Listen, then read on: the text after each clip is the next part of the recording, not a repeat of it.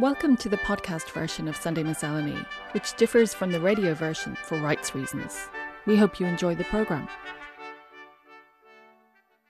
And now Christmas Miscellany with the RTE Concert Orchestra and special guests. A mix of new and archive recordings from this annual event at the National Concert Hall. The writers include Olivia O'Leary, Manchán Magan, Paul Howard and the late Eavan Boland.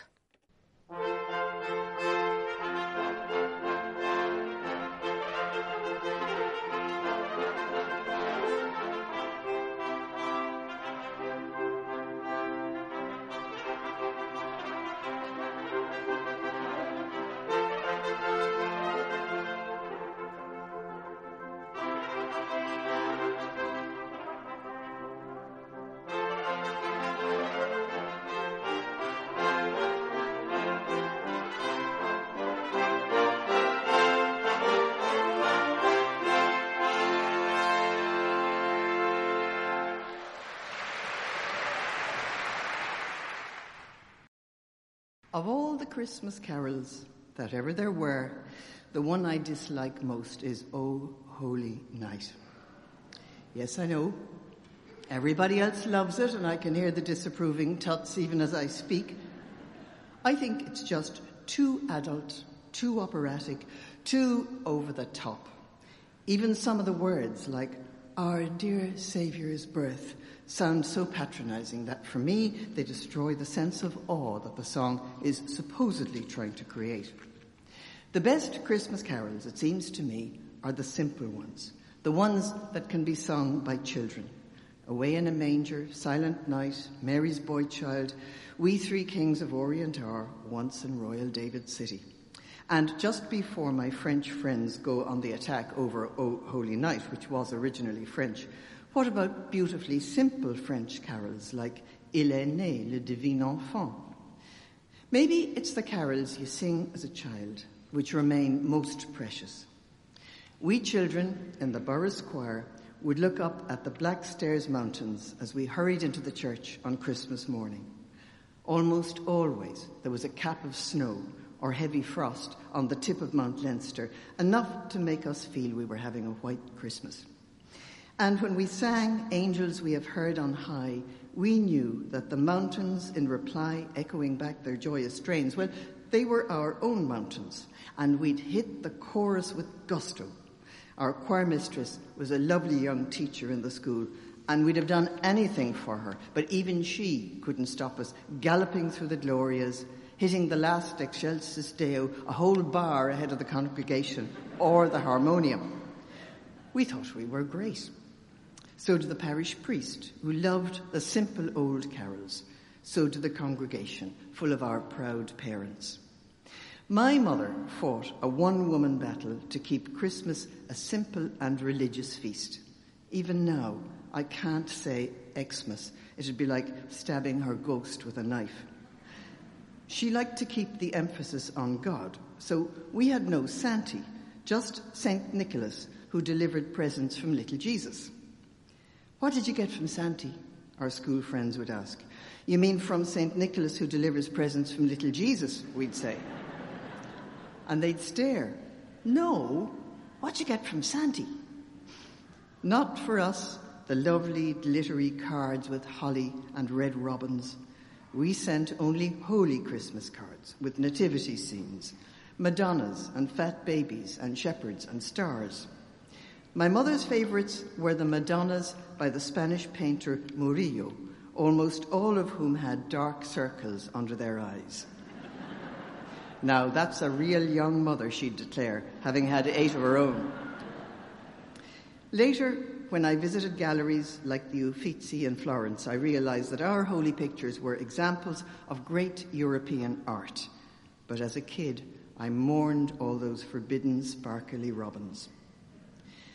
Things were tight at home with eight of us children, so stressing the spiritual rather than the commercial side of Christmas sort of suited our circumstances. Christmas would be made special by carols and simple traditions and all of us being together. However, I remember one Christmas, I was about eight, when I desperately wanted a typewriter. It wasn't on my bed on Christmas morning with all the other presents.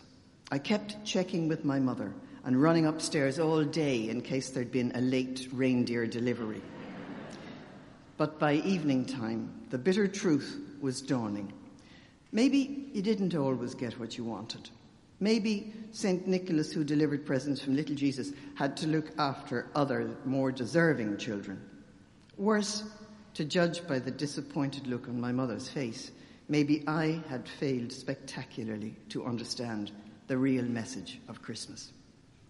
Still, that message survives. A few years ago, my sister sat 25 of us down to dinner on Christmas Day. Afterwards, we sang songs and carols around the piano, and then it was time to go. Suddenly, we heard a voice. My shy little grandniece had retreated under the dining room table hours earlier to play with her toys, well hidden by the overhanging tablecloth. Oblivious to all the listeners, she sang Away in a Manger from beginning to end. We stood there and we listened to the story of Christmas, not just the New Testament story of the birth of Christ, but the simple miracle of birth and new life, of the very survival of the human race itself, and all sung by a small child.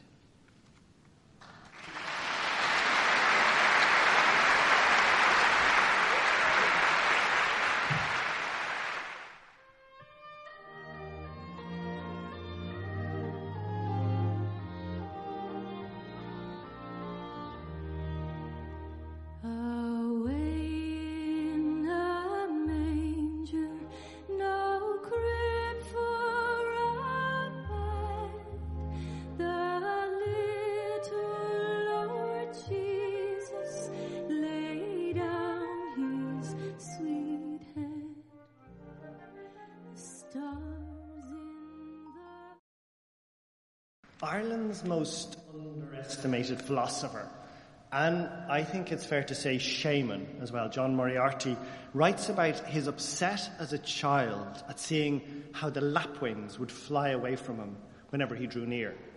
But it also gave him comfort to notice how they'd approach the house at night to take advantage of the richer feeding ground near the, near the byre and the haggard. As a child, he imagined that if they came so close, then surely the angels of heaven might also. Not always, of course, but in the depths of winter, when darkness clad the land and the other world draws near, especially on the most sacred night of the whole year, Oíche Nollag. Moriarty described Christmas Eve as a night of wonders, in which the light of the highest heaven was in our house. He imagined the gates of heaven being flung wide open on this night, and the three wise men would ride their horses, which were taller than any that his family owned. They'd ride them through the yard, wearing glittering vestments. And it didn't really take all that much imagining for him, because in the morning his father would show him their hoof marks crossing the yard. He was, he was so caught up in the whole magic, in the wonder of it all, that one time he went out across the yard to the buyer, the cow buyer, to share his excitement with, with those closest to them, the family's shorthorn cattle. But what he found inside shocked him. There were no candles in the barn windows, no holly decorated the walls, no crib had been carefully set up. There was no sense of the miraculous at all, in fact. He ran straight then to Crow na Wicket, to the pigsty, and to Crow na Gark, the henshed. But again, there was nothing there. It was just darkness and normality. And it was devastating for him to realize that Christmas didn't happen in the barns and the outhouses. This idea that the animals were left out of all the excitement and the celebration was appalling. And since the animals were left out, he wrote, so inside me somewhere was I. This oneness, this fellow feeling with animals is something that runs really deep through Irish consciousness, through Irish mythology, and certainly also through the Irish language. Just look at some common boys' names like Cuan or Oisin or Ronan. And so Ronan, you know, means a little seal, Ronan. Oisín, a little deer, Cuan, a little hound. And think about how so many of our mythic heroes, from Cuchulainn to Finn McCool's son Oisín, were the offspring of a relationship between a human and an animal. It was this key element. And even consider the Diocese of Ossory in Kilkenny, presided over by His Excellency, the Bishop of Ossory. Where does that word ossory come from? It's from the Irish os, us, meaning a deer. And that's where Oisín comes from too. Oisín, little, little deer. So Ossory was the homeland of the people who followed the deer, or the ancestor deity that was represented by the deer. So, so many words in Irish give testament to this, to our profound connection and fellow feeling with the animal kingdom. Like shetrach. Shetrach refers to the act of, of neighing or braying. Shatrach is also pronounced. But it's described also as the sound that horses make when meeting after a long absence or the insistent call of a mare for her foal. And it points to how in tune we have always been with the emotional lives of the animals around us. Or take Dianach, Dianach, which means the lonely bellowing of a cow bereft of her calf. Dianach. The word acknowledges the anguish caused to the mother cow when we purposefully take away the calf so that we can get more milk, more cream. We felt her pain and we named it. Or the word for retirement, dolar skor, dolar skor, to be unyoked, to have the burden of the plough, reins, and the traces taken off you, which again shows a kinship with the animals that are around us, especially the domesticated farm animals. We felt this empathy for them, just as we also felt a sense of wonder for the wild, untamed animals that lived beyond the cultivated lands. And Moriarty's relationship with the lapwing was very different to that of the cows and the hens. But these winter nights of Advent, when the Cailleach has beaten back all the life from the land, is the time when these wild ones, the Pilibine Miag, the lapwings, or na Lucha Eir, the field mice, or na Caitcreen, the pine martens, approach closer to our domesticated world. And maybe Moriarty was right that so too do Angel Navlahish, the angels of heaven.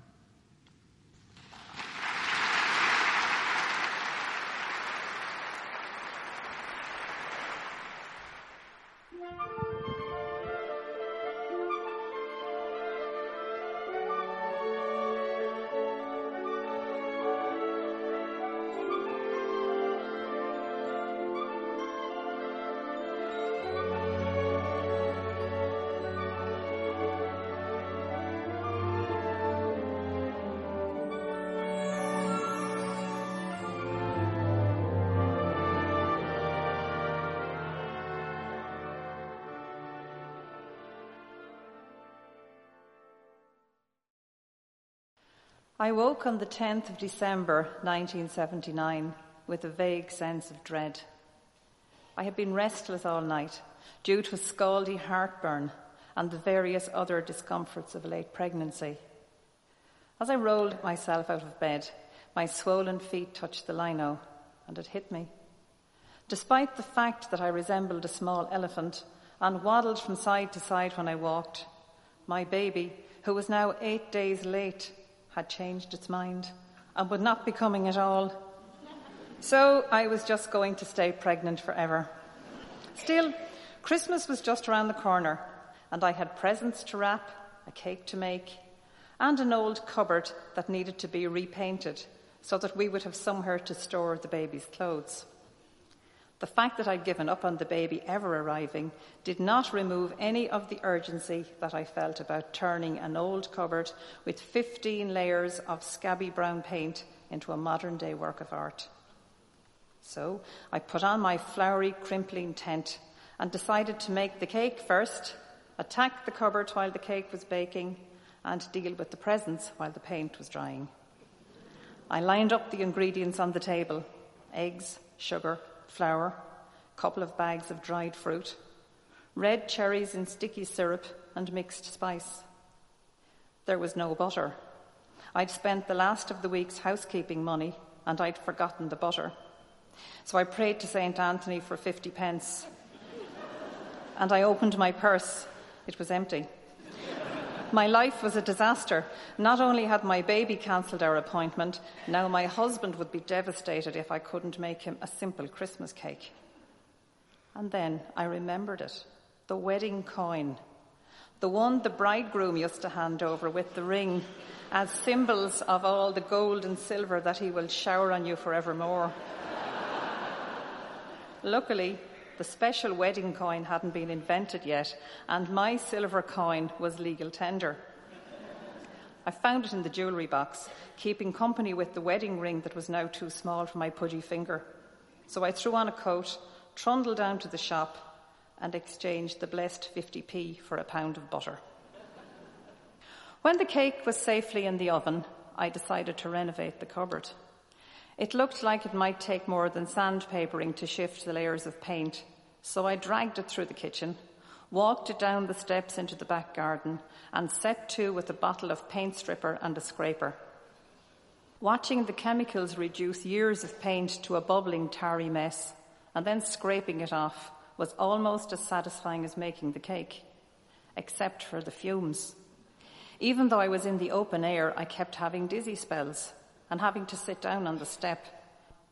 Still, before the daylight started to fade, my cupboard was scraped clean, and I dragged it up the steps again and waltzed it into the kitchen for the first coat of green paint. When my husband came home that night, the flat reeked of turpentine and cinnamon, and I had a pain in my back and a pain in my stomach. A nagging, cramping kind of pain that came at regular intervals. The kind of pain, I assured him, that you get from dragging a cupboard up and down the back steps. And he believed me. Perhaps he too thought that we weren't going to get this baby and that he was condemned to spend the rest of his life shackled to this huge raving loony. Then the bump began to tighten and cause me to gasp, and my husband inquired if this might be it.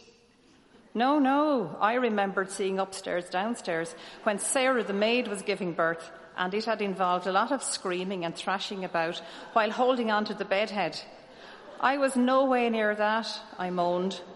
I'd wrap the presents now and worry about giving birth tomorrow. Sometime after midnight, we decided to seek medical advice and this turned out to be a very good plan. As just before dawn, our baby girl decided to join us in the world. And the cake turned out well too, but never made it to Christmas because I ate most of it during the night feeds the following week. the green cupboard travelled from Phibsborough to the North Strand before finally settling with us in Wexford. The wedding coin was never mentioned again. I only hope it blessed everyone who handled it as much as it blessed us.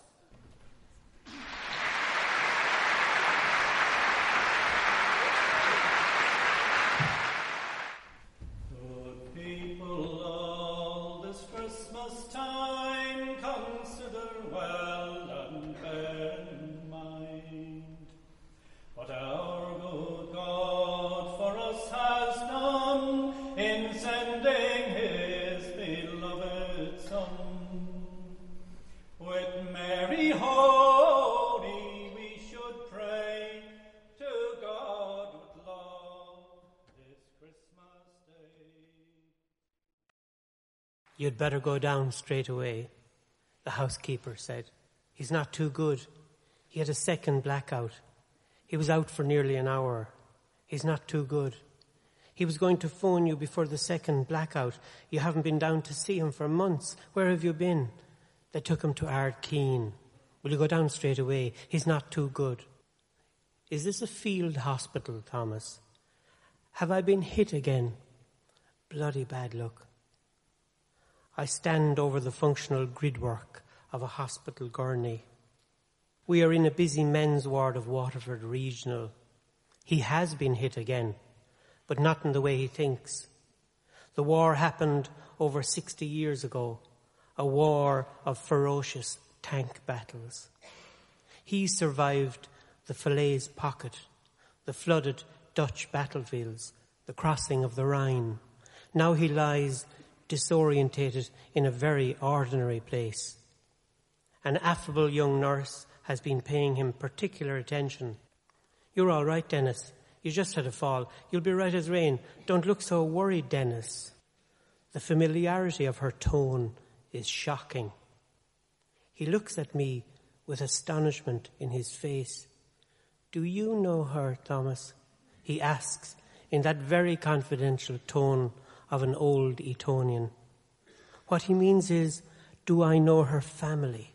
Is her father one of the prosperous tenant farmers of his grandfather, the Duke of Leinster? Is she a beneficiary of the Wyndham Land Acts? In his growing dementia, he thinks that the men's ward is his house, now confiscated to set up a field hospital. He raises his arm and gestures sadly, hopelessly. I don't mind them putting up all these silly curtains everywhere, but the chaos in our sector is frightful. Can you restore order, at least in this area? They say he may snap out of his dementia, but that he may have to go into a nursing home to recover his strength. It is sad to see him struck down so forcibly, a man who has survived everything war, dislocation, injury. I begin to tell the nurses about him, his surviving a direct hit from a Stuka bomber, his leadership at the liberation of Brussels, his crossing the Rhine as the youngest colonel in the Allied army, a Fitzgerald from Carton and Kilkea, a direct descendant of Garrett Moore, Garrett Oge, and the patriot Lord Edward. Suddenly, he asks, Is it snowing, Thomas? Is it snowing? No, I say, it's early summer. But he has heard a sound, a very particular sound, almost clairvoyantly, a split second before I hear it. It must be coming from a radio in the corridor or out in the car park. It is Hofstetter's Serenade the andante of a string quartet wrongly attributed to Haydn. It is a sound that Dennis associates with war, with Germany in the winter of 1945, with Goring's train that he had commandeered as a guard's armoured command post. He was a victorious young Allied officer on top of the world, capable just at that moment of wild gestures and a commanding authority. He had Goring's train fitted out, something monstrous made humane. And over and over again on his wind up gramophone, he played the only unshattered vinyl that he possessed after his eventful journey across northern Europe, a vinyl of Hofstetter's Serenade. Now, laid low with the paralysis of yet another stroke, he was listening once more, and he was young, younger even than me, as young as the Tipperary nurse who was kind and even ebullient in his presence. Look, look, he's totally alert. He's listening. The young nurse smiles approvingly. We all share a rare moment of peace in an Irish hospital. The ghosts of Europe assemble around us sunlight of Ardkeen is darkened, and in its stead a heavy snow is falling, falling on all the ruined cities, falling on all the misery and starvation that our young commanding officer can see from behind his blast-proof carriage window. How often did he describe this scene to me when he was in his early seventies, in better health, sitting beneath a portrait of his mother by the drawing room fire holding up a tiny glass of dry sherry. How lucky I was to be available between lives just at that moment, suspended in a moment of early manhood, just as he had been. Time is strange.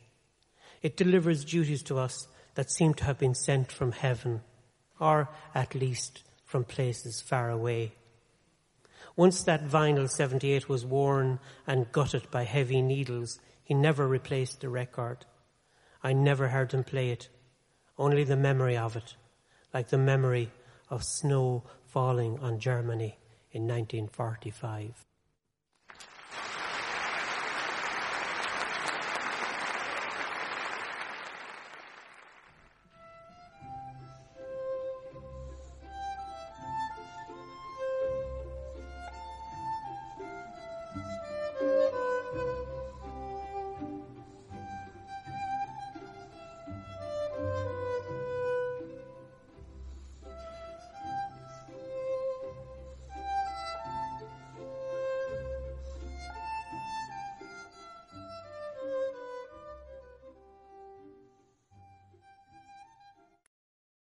Christmas is a variable, maybe more than any other feast or public festival. It changes its effect from person to person. You only have to take the quickest look at literature to see how true that is. If poetry and prose show us anything about that festival, it's that different people always have different Christmases. To Charles Dickens, who gave a celebrated personification to the day with his grim ghosts and his timely warnings, it was a miracle play and a moral allegory. It was the day Scrooge got his wake up call. For James Joyce, in the second chapter of A Portrait of the Artist, it was a family dinner, giving rise to a bitter family quarrel. But there are brighter accounts too. For Patrick Kavanagh, in his beautiful poem, A Christmas Childhood, it was a magical panorama of frost and high stars and open fields and his father's music on the melodeon how wonderful that was, how wonderful, he says in the poem. And he makes us feel it was. When I was a child, long before I read any of these, Christmas was a puzzle. I grew up in different countries, in different cities, in London and New York, both of which could put on a fine show of lights. Regent Street, Times Square laying whole electric grids wasted in their attempt to outdo previous years.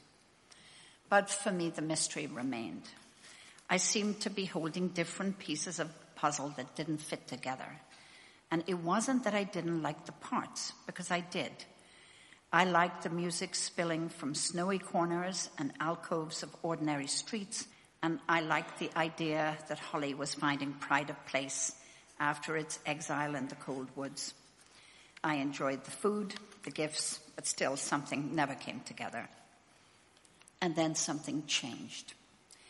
Something that made me understand that to be part of a festival, you have to participate in it, which is what I did, simply by the fact that my first child, the first of our two much loved daughters, was born on Christmas Eve. And somehow the fact of that occasion and that intersection brought together for me the dignity of birth with the mystery of nativity. And when we brought this small child out into the post Christmas frost and sparkling cold and brought her home, I began to understand the mystery even more. In the days after Christmas, in the aftermath of that season, I would go out in the first few weeks of her life to feed her in the hour just before dawn. It would be dark, with a hard January bite to the air and there was always wonder in seeing the darkness and the frost disperse in the small warmth of a child and the light of her nursery. But there was something else as well. Always in those first moments of dark and cold, as I went down the corridor, I could look out our window and see the lights scattered here and there in other windows. And every one of those windows, I said to myself, has to mean a new life. Every one of them promised the solitary reunion between a mother and a baby in a ghostly hour. And we were all alone with the miracle, and we were not alone.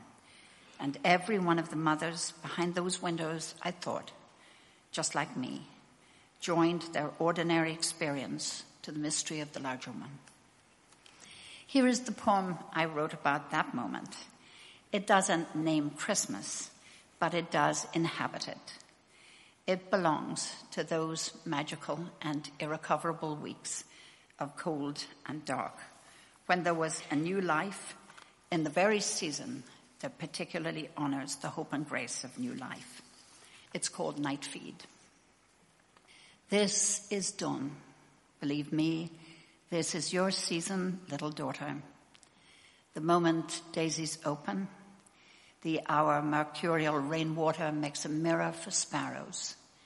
It's time we drowned our sorrows. I tiptoe in, I lift you up wriggling in your rosy zipped sleeper.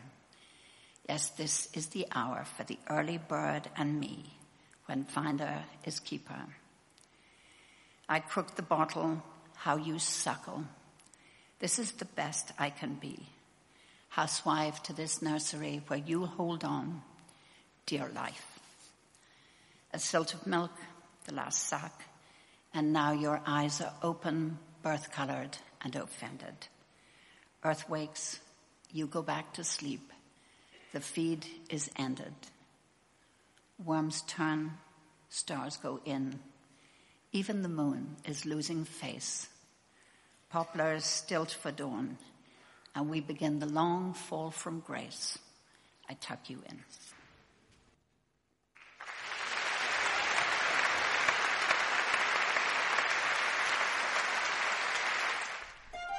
I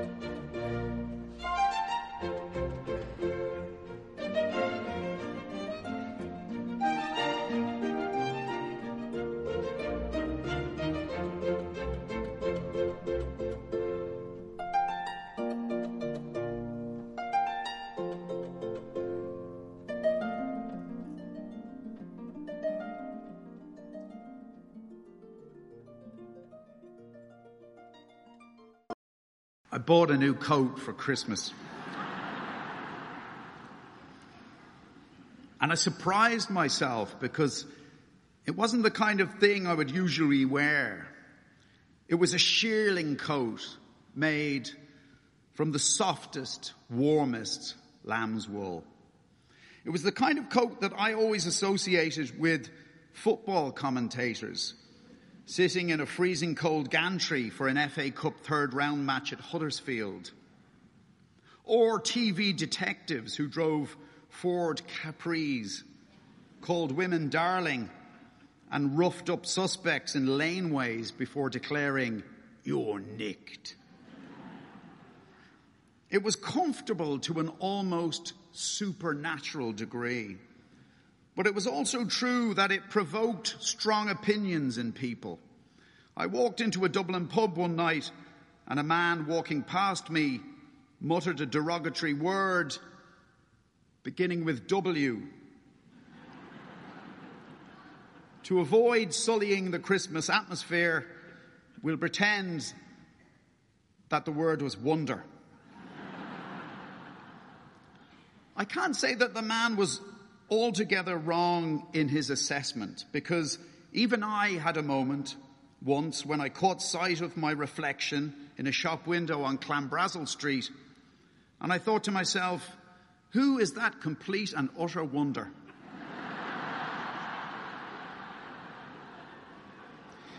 You see, the coat was suggestive of a certain kind of attitude. You might even call it obnoxiousness. It was the kind of coat that if you walked down the wrong Dublin street, you were liable to get punched in the face. But then, one Christmas in New York, I was reminded that fashion, like so many things, is nothing more than a matter of context and timing. I was walking up Columbus Avenue. It was three weeks before Christmas. I just asked a woman to marry me and she said yes. And if it looked like I was walking with a certain swagger, well, it's probably because I was. It was late in the afternoon and starting to get dark.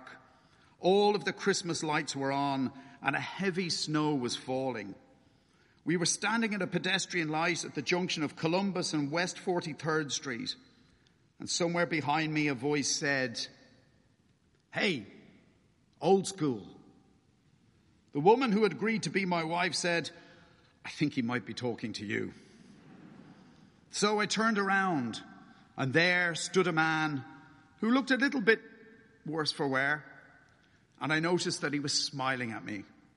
He said, Man, I love that coat. I said, Thank you. He said, You're all the style, old school. You are all the style. You see, my coat was having its moment. It was wasted in Dublin. this was a coat for a cold Manhattan afternoon that looked like a Christmas card. It was one of those rare times in my life when I felt perfectly centered. We crossed the road and we walked another block My mind felt a bit swimmy, and there was a song in my head. Silver bells, silver bells, it's Christmas time in the city. Ring a ling, hear them ring. Soon it will be Christmas Day. And behind me, I heard a voice say, Hey, old school, give me that mother flipping coat. he didn't say mother flipping. I'm paraphrasing. Hey, old school, give me that mother flipping coat. From his take no prisoners New York tone, it was clear that the man appreciated my style in a way that was probably not healthy for either of us. So we quickly crossed the road and hurried up another block. But the man decided to follow us then, and for quite a considerable distance as well. We walked through the 40s and into the 50s, listening to a persistent background commentary in which my admirer mixed compliments with vague threats of violence. You're working it old school. You are working it. I want that coat, you mother flippin' mother flipper. All the style, old school. All the style. We quickened our pace. By the time we reached 59th Street, it had gone quiet. We looked behind us. We seemed to have burned him off. A block or two later, we stopped at another pedestrian light. A man coming in the opposite direction jaywalked across the road. And as he passed us, he looked me up and down. A second later, I heard a voice say, Did you see the coat? The man said, Yeah, I saw the coat. I call him old school. I've got to have that coat. You want to follow him too? We took off up Columbus Avenue like two Olympic race walkers. Not even stopping at junctions. Weaving our way through the crosstown traffic with angry horns blaring at us. We speed walked through the 60s and into the 70s without daring to look over our shoulders. Finally, we reached our destination, a boutique in the upper 70s. The woman who had agreed to marry me went behind a curtain to try and address, and the manager of the place said to me, Honey, that's a lovely coat. you know, it divides opinion, I said. People either want to hurt me because they hate it or hurt me because they love it. Well, she said, I love it. And by the way, can I ask you, is that gentleman with you?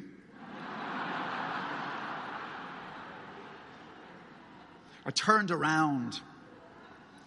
Our friend had his two hands pressed against the window, perfectly framing his face. Hey, old school, he shouted. Give me that mother flipping coat. Two of New York's finest eventually arrived to move the man along. But I remember him fondly. Every December, when I take my coat out of the wardrobe and I put it on, my wife will come and stand behind me as I'm checking myself out in the mirror and she'll say, Are you wearing your wonder coat tonight? and I'll say, I don't know. I mean, is it, is it really me? And she'll say, All the style, old school. All the style.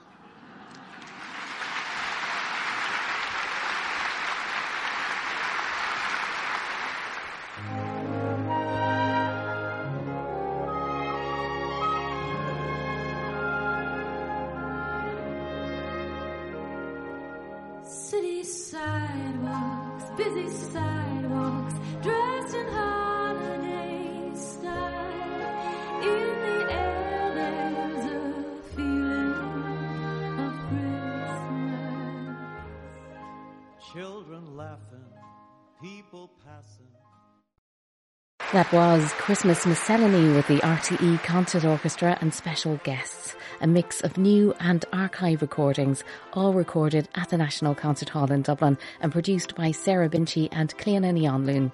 The readings were Away in a Manger by Olivia O'Leary, Angle na Vlahas by Manchán Magan, December Babe by A.M. Cousins, Snow, Goring's Train and Hofstetter's Serenade by Thomas McCarthy, Night Feed by Eavan Boland and Christmas Coat by Paul Howard. The music was Away in a Manger, sung by Lisa Lambe, with the RTE Concert Orchestra conducted by Gavin Maloney. Aran Le Féidir Octa by Liam Whaley, sung by Cuivan Flaherty and Seamus O'Flaherty with the RTE Concert Orchestra, again conducted by Gavin Maloney. The Wexford Carol, sung by the Voice Squad. Hofstetter's Serenade, performed by the RTE Concert Orchestra, featuring leader Mia Cooper and conducted by David Brophy. Andante Allegro from Handel's Harp Concerto in B flat major, featuring soloist Geraldine Doherty, conducted by Gearóid Grant. And Silver Bells, sung by Lisa Lambe and Cormac Kenevey, with the RTE Concert Orchestra, conducted by Gavin Maloney.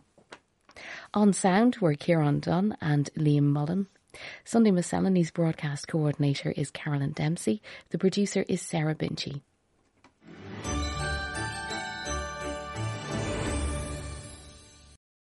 You've been listening to the Sunday Miscellany podcast. For more from us, you can follow the programme on Facebook, Twitter, Spotify, or Apple Podcasts. Just search for RTE Sunday Miscellany.